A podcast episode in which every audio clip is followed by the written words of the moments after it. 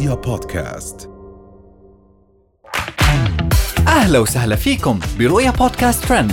كل إشي بتحتاجوا تعرفوه عن آخر أخبار النجوم والمشاهير وأهم ترند صدر لهذا الأسبوع. رهف القحطاني تدخل مع كلبها لمركز تسوق والمركز يرد مباشرة. آيفون 14 قريبا في الأسواق فوز الفهد ترد بغضب على تعليق عنصري. وأخيرا من هي الفنانة الأعلى اجرا بين فنانات الزمن الجميل؟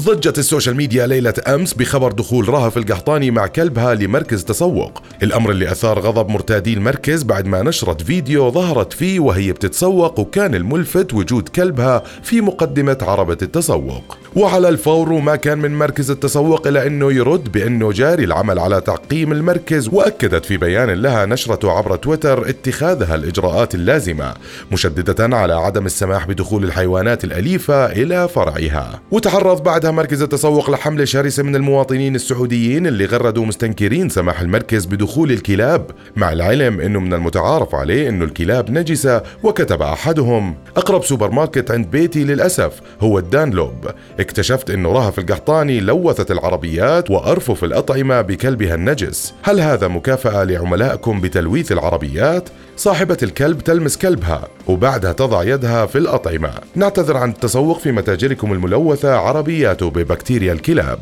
ومن السعودية ورهف القحطاني بننتقل للكويت بعد ما ردت الفاشينيستا فوز الفهد بغضب على تعليق أحد متابعينها اللي قالت لها بأنها بشرتها بالأصل سمراء لكنها بالفلوس قدرت تغير كل شيء. وما كان من فوز إلا أنها تنفجر غضبا على المتابعة وترد عليها بشكل قاسي. وسرعان ما انهمرت على فوز الفهد التعليقات من الجمهور بعد هالرد بحيث كتبت أحد المتابعات على تويتر أمبي فوز لولا وسخ الدنيا الفلوس كان بقيتي على النسخة القديمة بلا أمبي مبي بلا زعل وانفعال. ومن الكويت بننتقل لمصر بعد ما نشر الناقد السينمائي طارق الشناوي إنه الفنانة ليلى مراد هي الفنانة الأعلى أجرا من بين ممثلات الزمن الجميل. واللي كشف بعدها عن إنها كانت تتقاضى 15 ألف جنيه على الفيلم الواحد.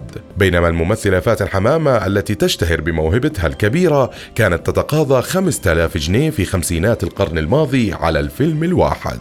ومن عالم المشاهير والفنانين بننتقل لأخبار الترند بعد ما تصدر آيفون 14 الترند في الساعات الأخيرة. وهذا بعد ما أعلنت شركة أبل أنه موعد المؤتمر الصحفي لإطلاق الآيفون الجديد سيكون يوم 7 سبتمبر. ويعتبر هذا الحدث أول حدث كبير لإطلاق منتج بعد جائحة كورونا ويكون اللون المميز لهذا الإصدار هو البنفسجي الغامق. وهاي كانت أهم أخبارنا لليوم. بنشوفكم الحلقة الجاي.